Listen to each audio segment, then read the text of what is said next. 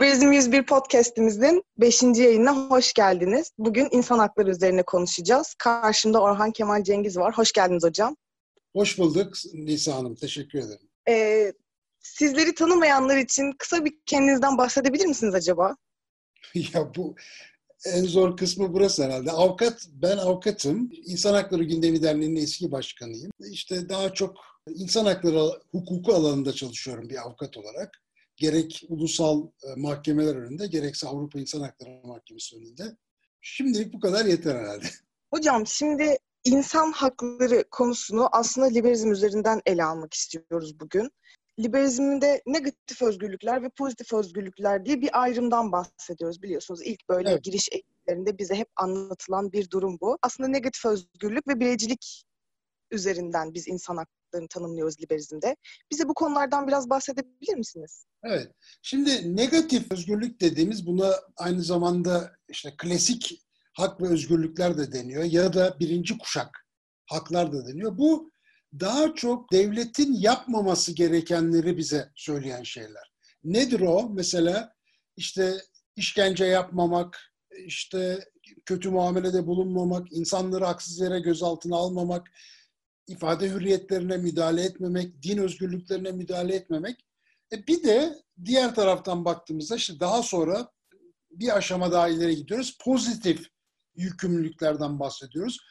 Pozitif yükümlülüklerle de kastettiğimiz aslında burada da adından da anlaşılacağı gibi bazı adımların at, atılmasını istiyor, atmasını istiyoruz devletten. Yani bazı tedbirleri mesela işte yaşam hakkı üzerinden örnek verecek olur isek eğer kişinin canını almamasını istiyoruz bir taraftan. Öbür taraftan da insanların öldürülmemesi için gereken adımları atmasını, tedbirleri almasını istiyoruz. Mesela hemen aklıma gelen bir Opus Türkiye davası Avrupa İnsan Hakları Mahkemesi önünde bir kadın yani Türkiye'de maalesef bir, bir iki güne bir olduğu gibi bir, bir yine bir kadın cinayeti. Şimdi orada mesela kadını öldüren birey, devlet değil. Ama Türkiye iki şekilde mahkum oldu, iki nedenle mahkum oldu. Bir, dendi ki düzgün bir soruşturma yürütmemişsin bu konuda. İşte mesela bu, bu da bir pozitif yükümlülük. Herhangi bir hakka müdahale edildiğinde gerekirse icabında bu bireyler tarafından bile gerçekleştirilse bu hakka müdahale etme işi o, o konuda devletin pozitif yükümlülükleri var. Bir tanesi ne bu? İşte düzgün soruşturma yürütmek. Ötekisi de şu, şu saptandı. Bu öldürülen merhum hanım karakola, savcılığa şikayetlerde bulunmuş ama buna rağmen korunmamış. Yani devlet atması gereken pozitif adımları atmamış. Orada bir bir kadının şiddete uğradığına dair şikayetine rağmen pozitif yükümlülüklerini yerine getirmemiş. Yani onun hayatını korumamış. Dolayısıyla da yani işte negatif ve e, pozitif dediğimiz şey, yükümlülükler bazen aynı olayın içerisinde birleşebiliyor. Yani işte yaşam hakkı örneğinde olduğu gibi mesela Avrupa İnsan Hakları Mahkemesi'ne açılan davalarda görüyoruz ki bir taraftan işte eğer öldürme olayı devlet tarafından gerçekleştirilmişse, devletin ajanları ya da unsurları ya da güvenlik güçleri diyeceğimiz kişiler tarafından gerçekleştirilmişse işte Avrupa İnsan Hakları Mahkemesi diyor ki negatif yükümlülüğünü yani öldürmemek, insan hayatını, insanın hayatına son vermemek yükümlülüğünü yerine getirmemişsin. Öbür taraftan da eğer bu cinayete ilişkin soru, soruşturma düzgün bir şekilde yürütülmemişse, yargılama, faillerin yargılanması düzgün bir şekilde yapılmamışsa bu sefer de deniyor ki pozitif yükümlülüklerini yerine getirmemiş durumdasın. Çünkü bir senin sadece cinayet işlememek gibi bir negatif yükümlülüğün yok ama aynı zamanda insanların cinayete kurban gitmemesini sağlayacak pozitif adımları atmak zorundasın ilk olarak. İkinci olarak da her türlü tedbire rağmen yaşam hakkı ihlali ortaya çıkmışsa bunu da doğru düzgün bir şekilde soruşturmak zorundasın diyor Avrupa İnsan Hakları Mahkemesi. Sizin sorunuza gelince liberalizm, liberalizmle insan hakları ne ölçüde yani hangi oranda nerelerde birleşiyor? Yani şimdi bu klasik dediğimiz haklar tabii ki yani özellikle ifade hürriyeti özgürlüğü üzerinden baktığımızda birebir liberal düşünceyle ya da özgürlükçü, liberteryan düşünceyle diyelim birebir aynı şekilde çakışma içinde. Ama bir de bizim üçüncü kuşak dediğimiz haklar var. Mesela orada belki tam o liberal teoriyle insan haklarının örtüşmediğini söyleyebiliriz. O da sosyal ve ekonomik haklar. Yani birinci, ikinci kuşak haklardan sonra bir de sosyal ve ekonomik haklar getirilmiş. Burada da devletin işte en basitinden çevreyi korumaktan e, insanlara belli bir askeri geçim standardı garantisi vermesine kadar bir dizi hakkında bu ekonomik ve sosyal haklar başlığı altında korunduğunu görüyoruz. Evet Nisa Hanım. Hocam insan hakları öğretisi diyelim. İnsan onurunu önemseyen işte ahlaki, hukuki ve e, siyasi bir tavrım bize göre aslında genel adı. Evet. Ee, insan hakları denildiği zaman en basit anlamında biz neler anlamalıyız? Gençler neler anlamalı? Ve belki de birazcık da tarihi bir anlatım isteyeceğiz sizden burada. İnsan hakları ne zaman gündem oldu? Ne zaman önemli oldu? Yani insan hakkı şöyle diyebiliriz. Ta mesela 1215 Magna Carta'dan e, itibaren hani devletin sınırlanmasıyla başa baş giden bir şey. Yani işte 1215 Magna Carta İngiltere'de kralın neyi vardı? Mutlak yetkileri vardı. İstediği kişinin canını alabilirdi, malına el koyabilirdi vesaire. Ama sonra bir bakıyoruz ki işte İngiltere'de o dönemin soyluları, aristokratları işte ne derseniz kralın karşısına çıkıyorlar. Diyorlar ki tamam sen yöneticisin falan ama senin de hukukla sınırlanman lazım. Artık bizim canımıza, malımıza böyle bu kadar kolayca da el atmamalısın diyor. Oturup bir pakt imzalıyorlar. Hani ben benim mesela ilk insan hakları belgelerinden birini biri olarak söyleyebileceğim budur belki. İşte daha sonra Fransız devrimi sırasında ya da sonrasında bazı gelişmeler olduğunu görüyoruz. Ama en hızlı ilerleme 20. yüzyılda özellikle de 2. Dünya Savaşı'ndan sonra. Çünkü 2. Dünya Savaşı sırasında bütün insanlık devletlerin sınırlanmaması durumunda nasıl korkunç sonuçların ortaya çıkabileceğini çok acı tecrübelerle görüyorlar. Bunun arkasından işte Birleşmiş Milletler, e, Avrupa Konseyi, Avrupa Birliği vesaire gibi ulus ötesi, e, ulus aşırı, ulus üstü e, kurumların kurulduğunu görüyoruz. Bu Birleşmiş Milletler işte hepimizin bildiği İnsan Hakları Evrensel Beyannamesini hazırlıyor. Avrupa Konseyi'nin en önemli nasıl diyelim yapı taşı Türkiye'nin de taraf olduğu Avrupa İnsan Hakları Sözleşmesi ve Avrupa İnsan Hakları Sözleşmesi'ni yorumlayan Avrupa İnsan Hakları Mahkemesi. Ama maalesef bugünlerde onların kararlarına çok uyulmuyor. AK Parti hükümeti Avrupa İnsan Hakları Mahkemesi'nin çok önemli kararlarını göz ardı etmeye, uygulamamaya bir şekilde başladı. Bir taraftan işte adli reform yapıyoruz diyorlar.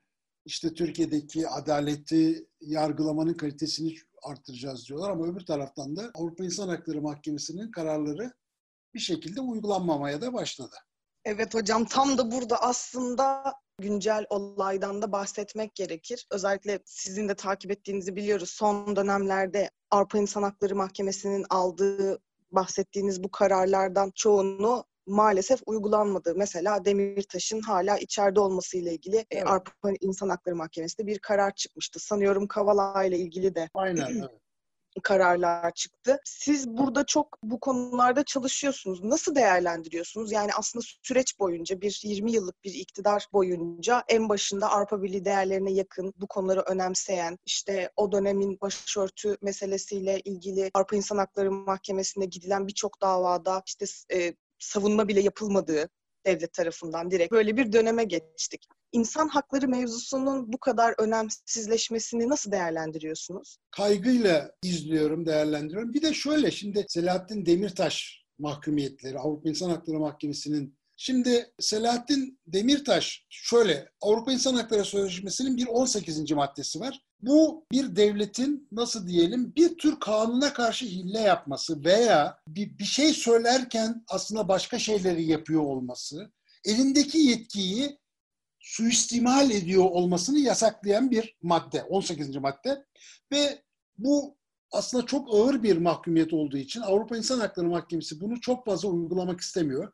Bugüne kadar işte sadece Rusya, Azerbaycan, Gürcistan, Moldavya ve Türkiye'nin mahkumiyetleri var. Zaten bu madde altında verilen mahkumiyet, bütün toplam mahkumiyetler bir düzineden fazla değil. Neden çok önemli 18 Avrupa İnsan Hakları Sözleşmesi'nin 18. maddesi? O bir tür aşılmaması gereken bir eşiği gösteriyor. Yani devletlerin aslında otoriter, totaliter bir yere doğru gittiği, demokratik değerlerden kaymaya, demokratik değerlerinin zayıfladığını o devlette, hukuk devletinin zayıfladığını, gösteren bir madde bu.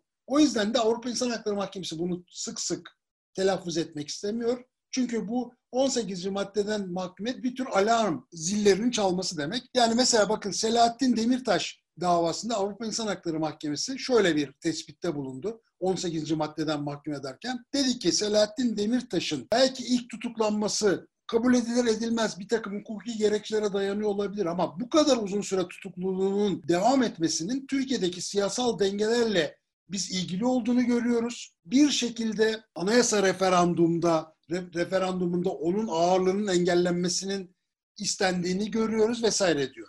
Osman Kavala davasına geldiğimizde yine Avrupa İnsan Hakları Mahkemesi diyor ki Kavala'nın mahkumiyeti sivil toplumu caydırmak için, sivil toplumu caydırmak için yine bir tür işte gezi olaylarına ilişkin adeta bir intikam almak için getirilmiştir.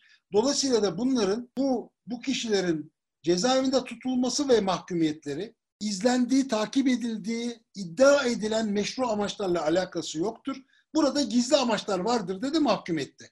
Yani dolayısıyla da bu bizim burada Demirtaş ve Kavala özelinde söylediğimiz, sözünü ettiğimiz mahkumiyetler ahim tarafından getirilen mahkumiyetler sıradan mahkumiyetler değil. Türkiye'de hukuk devletinin ve demokrasinin çok ciddi erozyona uğradığını belirten şeyler bu. Belirten kararlar bunlar. Yani adeta bir tür Avrupa İnsan Hakları Mahkemesi bir, bir tür ultrason çekti burada ve yani ciddi problemlerimiz olduğunu söylüyor.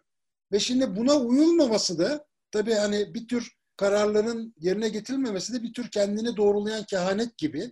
Yani şimdi diyor ki Avrupa İnsan Hakları Mahkemesi yani bu insanların tutuklanması ya da bu kadar uzun süre tutukluluğun devam etmesi için gerekçe yok. Siz uyduruyorsunuz bunu diyor. Şimdi Türkiye'de cevap olarak şöyle diyor. Hayır efendim ben onları sizin mahkumiyet verdiğiniz davalardan değil başka davalardan tuttum deyip yeni davalar getiriyor buna. Hani o kendini doğrulayan kehanetteki gibi aslında her attığı adımla Avrupa İnsan Hakları Mahkemesi'nin Türkiye'de bir tür rejime muhalif olanların ya da insan hakları savunucuların ciddi baskı altında olduğu, onlara karşı kanunların, hukukun eğilip büküldüğü yönündeki tespitlerini maalesef giderek daha da güçlendiriyor. Yani ciddi bir açmazla karşı karşıyayız. Muhtemelen de bu Avrupa Konseyi Bakanlar Komitesi tarafından çözülecek bu mesele. Çünkü biliyorsunuz Avrupa İnsan Hakları Mahkemesi kararlarının ne şekilde nasıl diyelim Avrupa İnsan Hakları Mahkemesi kararlarının yürütümünü izlemek Avrupa Konseyi Bakanlar Komitesi'nin işi. Orada da gündeme alınmış durumda. Yarın öbür gün bunlar çok Türkiye için sıkıntı yaratacak şeyler. Yani siz bir taraftan işte Avrupa Birliği'ne üye olmaktan bahsediyorsunuz ama öbür taraftan onun çok daha gerisinde sayılabilecek bir statü, Avrupa Konseyi üyesi olma statünüzü sorgulatma noktasına geliyorsunuz. Hocam aslında açıdan... ben de size tam onu soracaktım. Yani biz gençler için bu davaları biz tabii siyasetle ilgili takip ediyoruz, haberlere bakıyoruz. Tam olarak bizim bu kararlara uymamamızın sonucu nedir? Yani ne olacak bize? Hani sonuçta biz bir sözleşmeye imza atmışız. Konseye üyeyiz. Avrupa İnsan Hakları Mahkemesi'nin üyesiyiz. Ama bize söyledikleri şeyleri yani daha önceden evet biz sizin kararlarınıza uyacağız dediğimiz şeyleri şu an yapmıyoruz.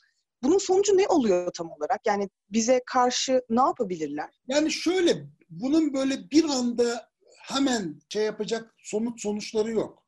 Yani tedrici bir şeyden bahsediyoruz biz burada. Nedir o tedrici şey? Yani bir kere yani Avrupa Konseyi içerisinde Türkiye bir lig düşmüş durumda. Bu 18. madde mahkumiyeti sebebiyle. Nedir o? İşte hani daha önce 44-45 üyesi var Avrupa Konseyi'nin.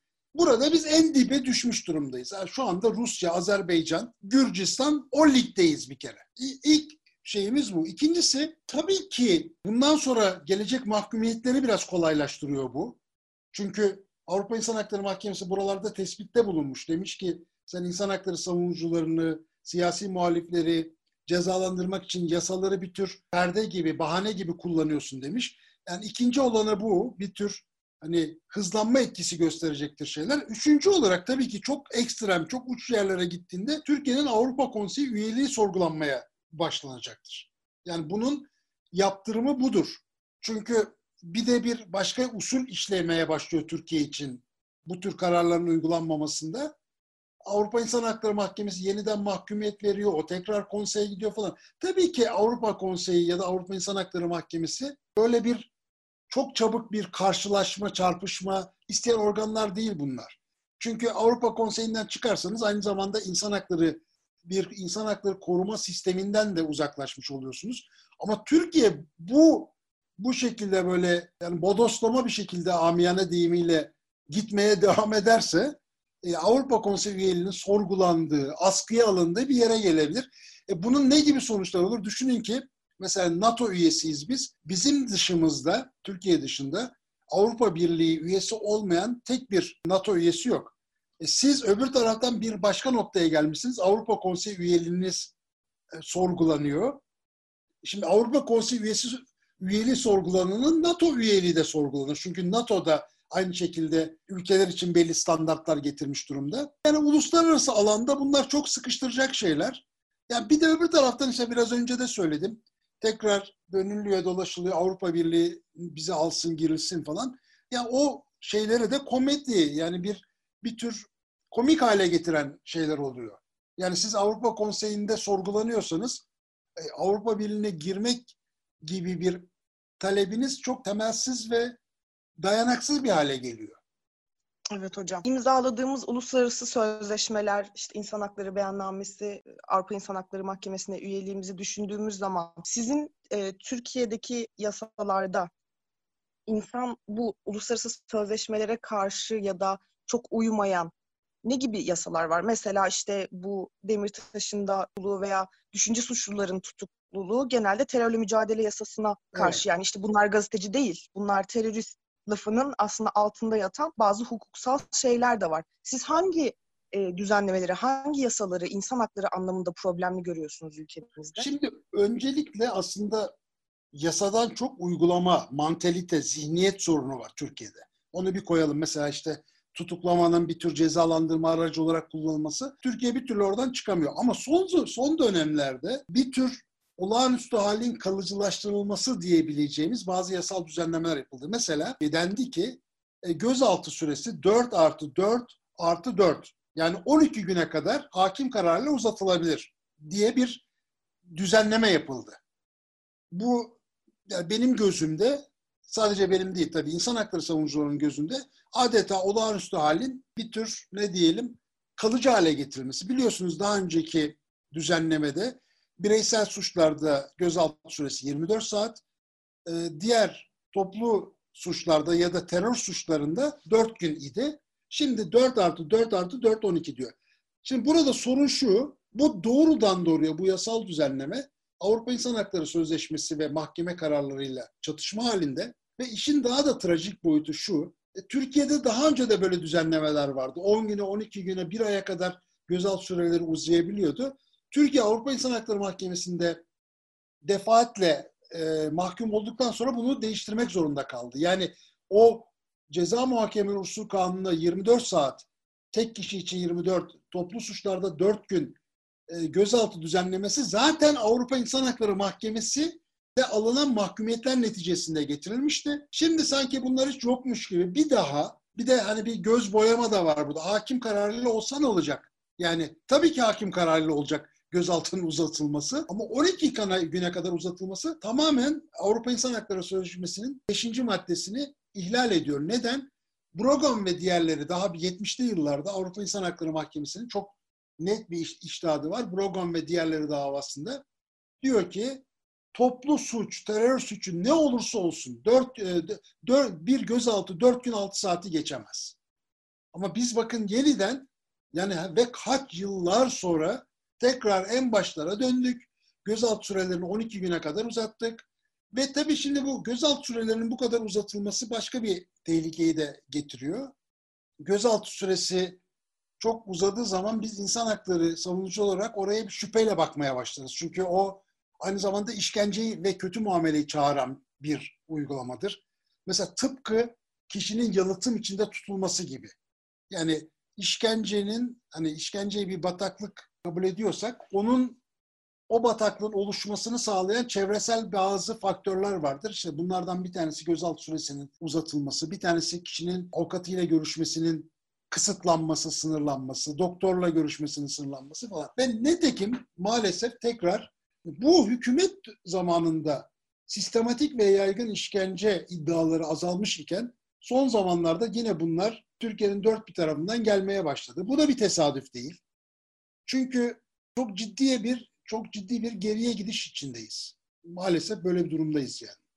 Evet hocam. Aslında tabii burada daha uzun bir süremiz olsaydı bu son fotoğrafları da gördük Diyarbakır'da emniyette evet. işkenceye maruz kalmış bir kişinin fotoğrafları sosyal medyada çok rahat bir şekilde yayınlanabildi. İnsanlar bunu biraz da toplumu duygusal bir şekilde sömürerek işte o kişinin suçu üzerinden böyle bir popülist bir söylemle yaygınlaştırdılar ve ben gördüm sonra o fotoğraflar kaldırılmış hatta bir açıklama yapıldı e, emniyet tarafından ya işte böyle bir şey olmadı işte bu kişinin dilinin altında jilet vardı. Evet, evet. Okudum, Böyle bir...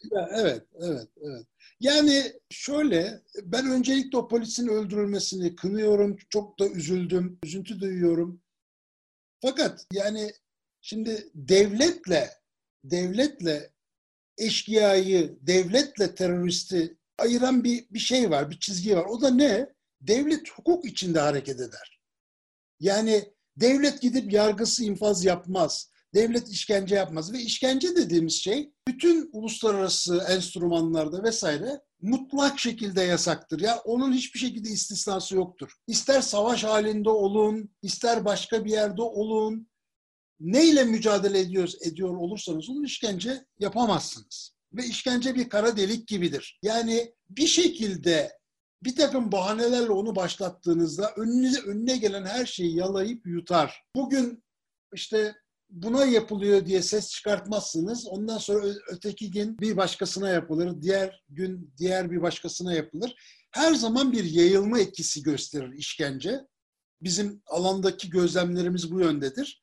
Dolayısıyla da bunlar kaygı verici gelişmeler Türkiye'de. Yani dediğiniz gibi kalkıp da o şeyin fotoğrafların paylaşılması Twitter'dan vesaireden yani bu bir ciddi bir geriye de gidişi gösteriyor.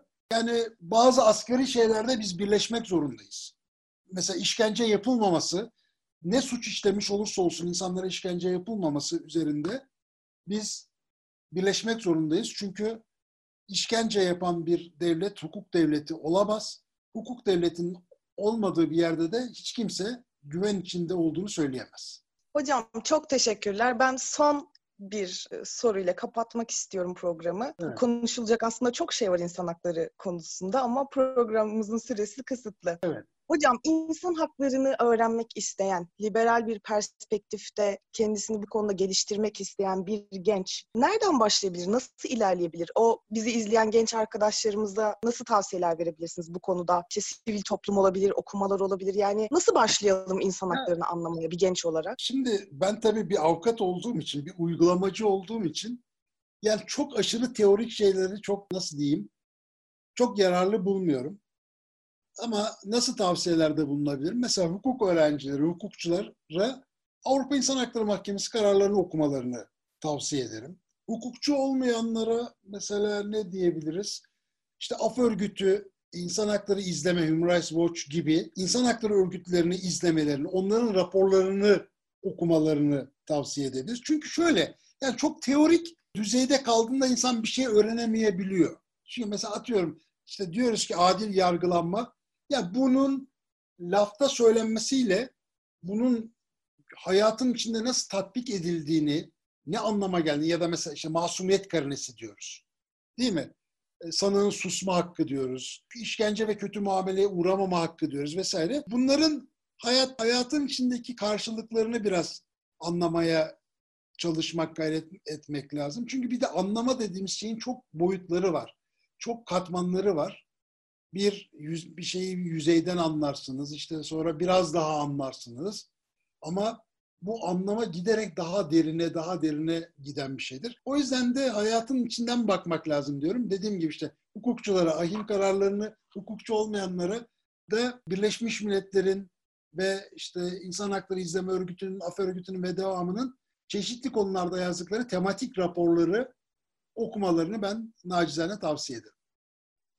Çok teşekkür ederiz hocam. Biz de Ülke Hareketi olarak Liberizm 101 adını verdiğimiz bir eğitim sistemi üzerine çalışıyoruz. Evet. Eylül'de e, ilk beta versiyonunu çıkaracağız. Bu eğitim sisteminin içinde de insan hakları ile ilgili birçok kaynağa ulaşabilecek arkadaşlar. Buradan da duyuralım. Hocam çok sağ olun. Tebrik zaman ederim çalışmanızdan dolayı ve programımıza davet ettiğiniz için çok teşekkür ediyorum Nisa Hanım.